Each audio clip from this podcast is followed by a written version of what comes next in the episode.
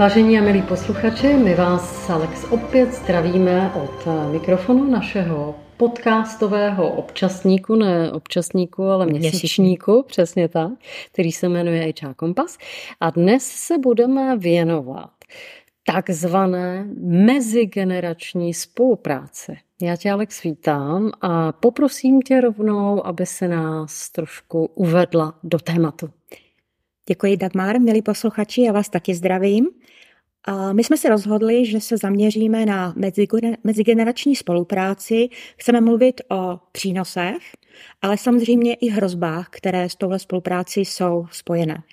Vycházeli jsme asi z takových dvou základních situací. Na jedné straně asi všichni víme, že začíná se řešit velmi intenzivně důchodová reforma a s tím spojený vlastně věk odchodu do důchodu. Dá se předpokládat, že všichni my, kteří ještě působíme na trhu práce, pravděpodobně budeme pracovat do 65, možná ještě díl. Takže to je jedna velká výzva, před kterou stojíme, tak jak plnohodnotně do tohohle toho období nebo do tohohle toho věku fungovat úspěšně na trhu práce. A na druhé straně je tady další velmi vážná situace, že dlouhodobě se potýkáme s nedostatkem pracovních eh, nebo zaměstnanců na spoustu velmi specifikovaných pozicí a rolí. Takže jak využít veškerý potenciál, který na tomhletom trhu práce máme a lidi starší 50 plus představují pořád velmi, velmi zajímavý potenciál, který ne vždy je dostatečně využívá. Takže to jsou vlastně jako takové ty základní dva, dvě oblasti, z kterých vlastně vychází naši dnešní diskuse. Mm-hmm. Já bych ještě doplnila, že se nebudeme bavit jenom o té generaci 50+, plus, ale my se na to podíváme i z toho pohledu právě těch eh, mladých lidí, kteří vstupují na ten pracovní trh. Takže eh, ono, eh, my tomu eh, říkáme nějaké stereotypy, kdy my už si rovnou představujeme, co ty lidi teda dělají a nedělají, tak to probereme určitě z Alex velmi podrobně. A možná ještě jsme si říkali, že tak by jsme zaspomínali na ty 90. léta, jak to třeba bylo tehdy, kdy přesně eh, zaprvé se nevědělo, co bude, nebo jak si vlastně s tou demokracií eh, počítat, co vlastně dělat a chyběly tady některé profese, nebo vůbec jsme ani nevěděli, jak eh, vypadá takový manažer a tak dále. Takže možná, Alex, zeptám se tebe, jak vzpomínáš na devadesátky, jak to vypadalo právě s tou mezigenerační spoluprací v té době? Jako ty devadesátka, tak to, je, to jsou moje zamilované roky, ale bylo to období, kdy my jsme vycházeli ze škol plný ambicí, nadšení, samozřejmě s minimem uh, zkušeností, speciálně z toho manažerského pohledu. Na druhé straně tady nebyla nějaká střední generace, která byla připravena převzít manažerské pozice do toho nového, nového světa. Takže my mladí jsme prostě dostali zelenou. A my jsme neuvěřitelným způsobem zakcelerovali naše kariéry. A myslím si, že možná trošičku jsme uh, dali, postavili takový ten základ toho, že vlastně ty mladí, ty jsou ty jediní, kteří umějí tlačit ty věci dopředu, ty jsou otevřený, uh, otevřený těm novým technologiím, inovacím, novým nápadům. A myslím si, že trošičku vlastně jsme si to zkomplikovali sami, protože teďka vlastně my už jsme 50 plus a přicházejí znovu ty mladí a vlastně se tady jako dá předpokládat, že oni budou zase tý draví a už nás vlastně trošičku jako kdyby nepotřebovali. Ale to je taková moje soukromá teorie, ale myslím si, že, že možná někde tam vznikl trošičku ten předsudek, že pro ten pokrok potřebujeme primárně mladou generaci. Mm-hmm. Tak pojďme se podívat na ty stereotypy. Já bych nejdřív začala asi u těch eh, stereotypů, které se týkají té starší, té vyzrálé generace. A eh, ty si hezky zpracovala podklady, tak zkus eh, zmínit nějaké takové ty základní věci, které, když si představíme, že nabíráme člověka na nějakou pozici, je to úplně jedno na jakou, přijde ten životopis. Samozřejmě my tam většinou nevidíme, kdy se ten člověk narodil, ale zase na druhou stranu my si to dokážeme dopočítat, protože víme, že tam má nějakou praxi, že tam má samozřejmě nějakou školu, takže už i z tady těchto těch údajů víme přibližně kolik tomu člověku bude. Ale zkus zmínit ty základní stereotypy týkající se právě té zralé generace. Já si myslím, že ten jeden ze základních eh, stereotypů je technologická nezdatnost. Jo, že prostě generace ztratila uh, nit s těmi novými technologiemi, speciálně mobilní svět, mobilní aplikace, sociální sítě, to je prostě něco, co uh, starší generace neovládá. Pak dalším takovým jako stereotypem je, že od nějakého věku nemají schopnost se učit novým věcem, že jsou velice jako konzervativní. Pak taky můžou mít pocit, že ty lidi už něco v životě dosáhli, dejme tomu, už jsou bez hypoték, eh, mají odrostlé děti a že už vlastně jako nemusí mít ani motivaci, ani tu, ani tu energii, jo? protože většinou s věkem 50 plus eh, se propojují nějaké zdravotní obtíže, takže jako můžou působit, že jsou i takový jako uh, pohodlnější. A pak myslím si, že s tímhletím, když tohle všechno dáme dohromady, tak jsou to lidi, kteří už nejsou otevření inovacím. Jo, chybí jim kreativita, jo, už prostě jako jsou za zenitem. Hmm, jasně. Já ještě přidám teda takovou, když to tak krásně řekla, eh, že teda jsme už za zenitem téměř, ale mm, většinou ještě se eh, jako jeden z dalších stereotypů dává, že nejsou schopni eh, přijmout změnu.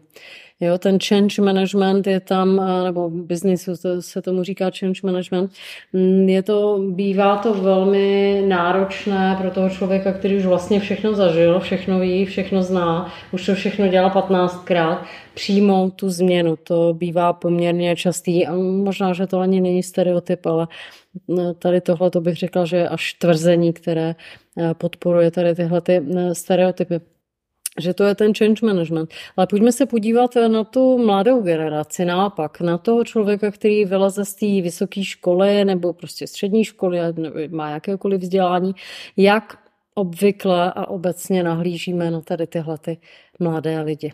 Co tam máš? Tak s těmi mladými se, se spojují takové stereotypy, jako že nemají dostatek zkušeností. Což, což je svým způsobem pravda. Jo? Nemají 20 let praxe. Že jsou často nestabilní nebo nelojální, protože mají před sebou takových možností, variant. Oni můžou studovat, oni můžou cestovat, oni můžou pracovat v zahraničí, oni můžou pracovat z home office, oni můžou být v kanceláři a, a to přehlšle těch možností je může někdy paralizovat. Pak eh, další taková jako stereotypní záležitost je, že jsou závislí na technologiích, jo? že prostě neumějí komunikovat, ale umějí četovat. Hmm. Jo? Nebo že na všechno musí mít nějaký mobilní apky, všechno musí uh, sledovat. Takže to je další um, stereotyp. Pak uh, může tam být spojené, že jsou velmi Uh, prostě mají na všechno vlastní názor, že nemají ochotu respektovat uh, mm-hmm. autority, to může být taky velký problém. A pak eh, takový, že neustále potřebují zpětnou vazbu, že neustále potřebují chválit, jo, že, že jsou vlastně jako málo odolný vůči stresu. To může být jako, to jsou jako další věci, které jsou spjaté s mladou generací. Mm-hmm. No a jak z toho ven? Jako jsme si řekli ty stereotypy, ať už u těch eh, starších, tak u těch mladších.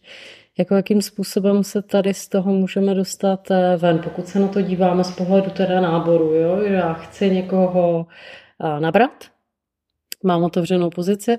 Samozřejmě otázka je, co je to za pozici. Jo? Pokud nabírám generálního ředitele, tak prostě člověk po vysoké škole, který nemá žádnou praxi, nemá šanci. Jo? To si zase nalíme čistého vína, protože to je zbytečný e, nad tím tak přemýšlet, že každý opravdu těch šancí má přehršlé, nemá. Prostě to samé, když budu nabírat, já nevím, chirurga ruky, tak to už musel někdy dělat. Jo? Takže zase, abychom si dali nějakou tu baseline, že se bavíme o relevantních kandidátech na danou pozici, ať už jsou mladé, nebo jsou mladí, nebo jsou v pokročilejším věku.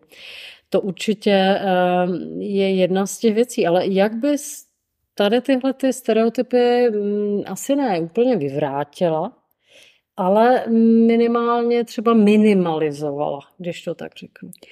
Tak určitě jako jedna z věcí je si uvědomit, že jednak částečně ty stereotypy můžou být pravda, mm-hmm. jo, a u některých prostě lidí to takhle funguje. A z druhé strany si je dobré uvědomit, že tady máme momentálně na trhu, my jsme to počítali, vlastně aktuálně pět různých generací. Když začneme od té medzivojnové až po, po, ty, po ty nejmladší. A každá ta generace má nějakou historii, vycházela z nějakých uh, reálí z nějaké, z nějaké doby, z nějakého technologického zázemí a je dobré si uvědomovat, jaké jsou silné a slabé stránky každé té generace. A, ně, a myslím si, že určitě pomáhá nechci říct jako školení, ale myslím si, že určitě pravidelná komunikace v týmech, aby jsme si, aby jsme si chápali, aby jsme si vzájemně rozuměli a vzájemně se respektovali a učili jedni od druhých. Možná teď eh, trošku odbočím, jo, ale myslím si, že dřív, jako myšleno tím třeba, když já jsem byla dítě nebo když eh, já jsem eh, dospívala, tak bylo častější, že rodiny bydlely s, se, s babičkou, s dědečkem a tak dále tudíž že možná to nebylo až tak eh, neokaté nebo tak nepřirozené, že vlastně ty generace, několik generací můžou třeba být v jednom, v jednom domě a naprosto se skvěle doplňovat, jo? protože že jo, ta babička hlídá ty vnoučata a tak dále, takže možná tady tenhle ten model, když si představíme v té hlavě a představili bychom si ho i v té firmě, jo, že vlastně tam máme nějaké ty pomyslné babičky, které se nám budou starat o ty, eh, o ty vnoučátka. Samozřejmě si to převedeme do do té reality, ono to možná i dává smysl, protože můžou čerpat tu moudrost těch babiček, můžou čerpat to, co oni prostě nemůžou vědět. Jo? A to si myslím, že by, že by také mohlo případně přispět. Určitě, jo. Já si myslím, že to je vlastně takové to respektujeme tu ano. rozmanitost. Ano. Jo, a berme si vždy pozitivní to, hmm. kde nám to může, může fungovat. Ale je to, o tý, je to o tom komunikaci, je to o tom pochopení hmm. a je to o těch, o těch individuálních potřebách. Hmm. To určitě. Ehm, možná pojďme se podívat jenom v rychlosti na, ty, na tu definici těch jednotlivých generací, jestli si to můžeme jenom přiblížit, protože my pořád slyšíme nějaká generace X a Y a já nevím, jak se to všechno jmenuje. Tak jestli nám to přiblížíš v rychlosti nějaké ty asi mm, ty nejtypičtější možná generace. Jako Taková ta první generace, o které se mluví, je, říká se jí silence generace. Je to generace od roku 1928 až 45, že je vlastně taková ta mezivojnová, mezivojnová generace, která už moc není na trhu práce, ale můžou to být majitelé firem, kteří jsou ještě v nějakých dozorčích radách, nebo můžou to být nějaký mentoři. Mm-hmm. Je to vlastně generace, která byla zvyklá, která vlastně většinou začínala z nuly a vypracovala se Jo, většinou byli zvyklí, on si tomu říká jako silence generace, eh, že vlastně mlčenlivě pracovali a neuvěřit. A věděli, že když budou dostatečně pracovat, takže vlastně ty výsledky se dostaví. Pak máme takovýto období generace baby boomers, to jsou 46 až 64, tak je to generace takového toho poválečného rozmachu. Jo? Pracovitost, oddanost práci, lojalita vůči zaměstnavateli. Jo? Tak takřka typicky moje máma, která pracovala celý život v jedné firmě. Jasně. Jo, což už ne, není úplně tak běžné v současné době a většinou ani ta firma takovou dlouhou dobu uh, nefunguje. Pak je generace X, to je vlastně asi taková ta naše generace. Jo? Tady se píše, jsou to lidi od narozený od roku 65, 80. Jo? Myslím si, že trošičku něco jiného byla generace X na západě a hmm. trošičku jiná byla generace X uh, vlastně postsovětský nebo taky těch po, po, po, revoluční, po revoluční době. Je to už vlastně taková ta generace, která už se dostala k novým technologiím, je to generace, která už začíná uvažovat o tom, o nějakém balanci mezi pracovním a osobním, osobním životem. Pak máme mileniály, tak to je taková ta generace 81, 96, co, co, co, co mileniálové z tvého pohledu? No, víš co, tak jako my, jak patříme do té generace X, kdy eh, jenom pro mladší posluchače, jako my jsme žádný internet neměli, ani mobily. Jo, to jako, ani pevná linka Ani pevná, tu jsme neměli, no, my jsme chodili telefonovat do telefonních budek, to už neznáte možná ani, jak to, jak to vypadá. Takže to naše dětství a to dospívání vypadalo trošku jinak. My jsme jako nic si nemohli moc vyhledat na těch internetech a tak dále, protože to nebylo. Nebyly tady informace, nebyly tady, eh, což dneska už samozřejmě ten mileniál vůbec eh, je to pravěk, že jo, pro tady tyhle ty lidi. Eh, prostě neví, že my jsme většinu těch informací získávali z knih A v encyklopedii. Ano, encyklopedie. Pamatuju takový časopis Pyramida, ten byl úplně perfektní. No. Hele, víš co, to bude jako celá řada věcí. Eh, ono třeba vychází pořád ještě ABíčko, tak abychom se dostali k pozitivním věcem, které vycházelo už i za mě, nebo za nás, když my jsme byli děti. Ale prostě to byl úplně jiný životní styl. Jo. My jsme hodně času trávili venku, eh, měli jsme opravdu ty knihy a když se tady podívám i do své vlastní knihovny, tak tam mám celou řadu slovníků, které dneska jako si nedovedu představit, že bych si otevřela ten slovník. Jo? A já mám třeba německo-anglický, kde jsem si to překládala, mě to bavilo z té Němčiny do angličtiny, ale už jsem ho neotevřela tak dobrých třeba deset let. Jo? Takže byla to úplně jiná doba a když se podívám teď na generaci tady eh, do toho roku 96, co už jsou třeba eh, můj synovec nebo neteře, jsou právě tady tyhle ty mileniálové, to řeknu správně, tak eh, samozřejmě pro ně už eh, tady tyhle ty technologie jsou naprosto přirozené, je to všechno, jako spíš si ani nedokážou představit, že my jsme tam na těch, eh, na těch mobilech nejeli. Jo, takže jako já mám velmi pozitivní zkušenost, zmiňuju, já mám synovce a neteře, který na jednu stranu velmi dobře využívají samozřejmě tady tyhle ty technologie, ale zase na druhou stranu um, i protože třeba Neteř studuje medicínu momentálně, takže ta pořád uh, musí ty knihy otevírat a, a listovat. A myslím si, že dokážu, je, je to podle mě o hodnotách, těch jednotlivých lidí. Je to o tom, jak jsou ukotveni vůbec v tom životě, jo? protože já, když to vidím u té Kristýn, Kristýnky, která studuje tu medicínu, jak má ty hodnoty srovnané, ale úplně neuvěřitelně. Já myslím si, že tam vstupuje do, do role i společenská odpovědnost. Daleko víc ano. přemýšlejí o tom, jaký to má dopad Přesně na tak. společnost, na životní prostředí, jakákoliv aktivita. Jo?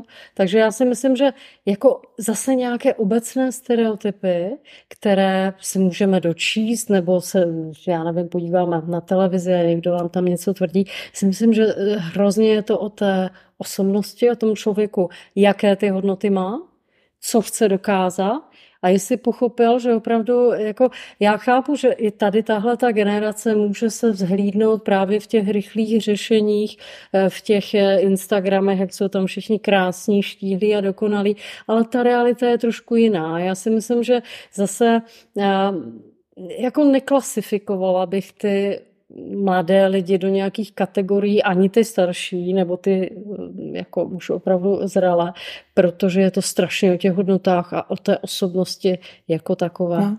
A pak tady ještě máme generaci Z, která vlastně se považují lidi narozený po roce 97 a to je vlastně generace, která už v podstatě vyrostla na technologiích. Se na druhé straně myslím si, že vidíme to hodně kolem sebe, je to generace, která daleko víc přemýšlí o smyslu života, daleko víc eh, potřebuje určitou míru flexibility. Vidíme, že to generace, která je otevřená i takovým jako projektovým pozicím, že jsou ochotní pracovat na více různých věcech, jo, že máme, vidíme programátora, který o víkendu jde dělat baristu do kavárny, hmm. protože prostě potřebuje jak vlastně vydělat, a díky programování si může dobře vydělat, ale z druhé strany potřebuje i ten kontakt s těma lidma. Mhm. Jo? Čili vlastně i ten trh práce s těma těma lidma se bude, bude měnit a i definice těch pozic a rolí, které oni můžou zastávat, bude úplně jiná. Hmm, určitě. Dobře, tak to byl malý exkurs do definice těch jednotlivých generací. A asi my se s Alex shodneme na tom, že takové ty nějaké nálepky mm, úplně nebudou fungovat, prostě je to vždycky o té osobnosti jako takové. A pojďme se podívat na eh, další část toho našeho povídání. Už se pomalinku blížíme ke konci, ale pojďme se na to ještě v rychlosti podívat. A to je nějaký spravedlivý nábor, když už někoho nabírám do té firmy a rovnou si to zasadíme do eh, kontextu ještě se, s takzvaným zákazem diskriminace, na, tož, na což existují zákony, takže není to jenom o tom, dokonce tady máme i číslo, ten ten zákon je 198 lomeno 2009 sbírky a jmenuje se to antidiskriminační zákon. Samozřejmě má to působnost po celé Evropské unii. Nevím, jestli tady tenhle ten zákon konkrétně, ale ta pravidla jsou velmi podobná, jak v Evropské unii, tak v zámoří a tak dále. Co to je, jenom v rychlosti, abyste si to dokázali představit. My u toho náboru nesmíme diskriminovat. Nesmíme ty lidi diskriminovat nejenom eh, z pohledu věku, takže já nemůžu řešit, jestli, nebo bych neměla řešit, jestli tomu člověku je 20 nebo je mu 50. Nemůžu ho diskriminovat eh, z pohledu jeho například sexuální organi- eh, organizace, úplně ne, ale orientace, nebo barvy pleti, odkud přišel, z jakého státu, to já taky nemůžu tady tohleto řešit, nebo nemůžu řešit jeho sociální status jestli mám pocit, že eh, ta je eh, skupina sociální, ve které ten člověk eh, žije, je pro mě příliš třeba nízká a tak dále. Tady tohle je prostě diskriminace, je to trestné v České republice, stejně tak v jiných státech Evropské unie. Jak podle tebe vypadá spravedlivý nábor, Alex? Já si myslím, že už začíná u nějakého inzerátu nebo definice ty pozice, kde by uh, už vlastně zadání toho, toho inzerátu nebo, nebo um, toho, koho hledám, nebyl nějakým způsobem jako diskriminační. Pak uh, je velmi důležité, aby do toho náboru byla zapojena širší skupina lidí, aby tam probíhala nějaká panelová diskuse, kde, si, kde to nebude postavený na subjektivním, subjektivním názoru jednoho člověka, aby bylo postavené hodnocení toho kandidáta na základě jeho schopností a, a vlastně výkonu nebo nějakých, nějakých jako relevantních schopností a, a referencí. A pak eh, si myslím, že je velmi důležité si, a myslím si, že to opakujeme v každém, v každém našem podcastu, si promyslet dobře, které jsou moje nutné požadavky a které můžu dlouhodobě rozvíjet. Jo? Pokud jako jsme technologická firma a chceme, aby naši starší kolegové udrželi uh, krok s novými technologiemi, no tak musím dlouhodobě se snažit je rozvíjet, školit je jo? a pomoci, aby se s těmi novými, uh, novými poznatky zžili. Mm-hmm.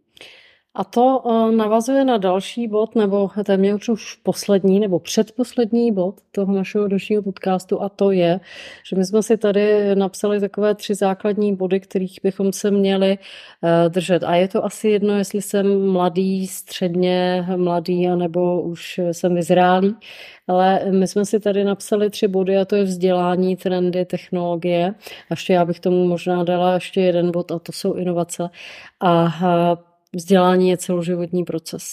Jo, není to o tom, že vystuduju něco a potom už se nic neučím. Prostě je to celoživotní proces, je to naše vlastní samozřejmě zodpovědnost zase pokud já nechci se vzdělávat, no tak asi nebudu, ale nemůžu potom očekávat, že budu neuvěřitelně úspěšná třeba na tom pracovním trhu. Ano, to je přesně to, co ty říkáš a myslím si, že to, to je jako jedna zpráva, kterou bychom jako všem chtěli říct, že nestačí si stěžovat, že je to prostě nespravedlivý, že jenom mladí mají zelenou, ale my jako v starším věku, my musíme jít tomu vstříc a my musíme jako pracovat na sobě. Hmm. Jo? A to je to, co říkala, říkala Dagmar. Je potřeba se neustále vzdělávat, hmm. pracovat na sobě, učit se novým technologiím, neba, nebát se je používat. Hmm. Určitě. Sledovat trendy, další věc, jo? že něco bylo před deseti lety moderní, už nemusí být dneska. Jo?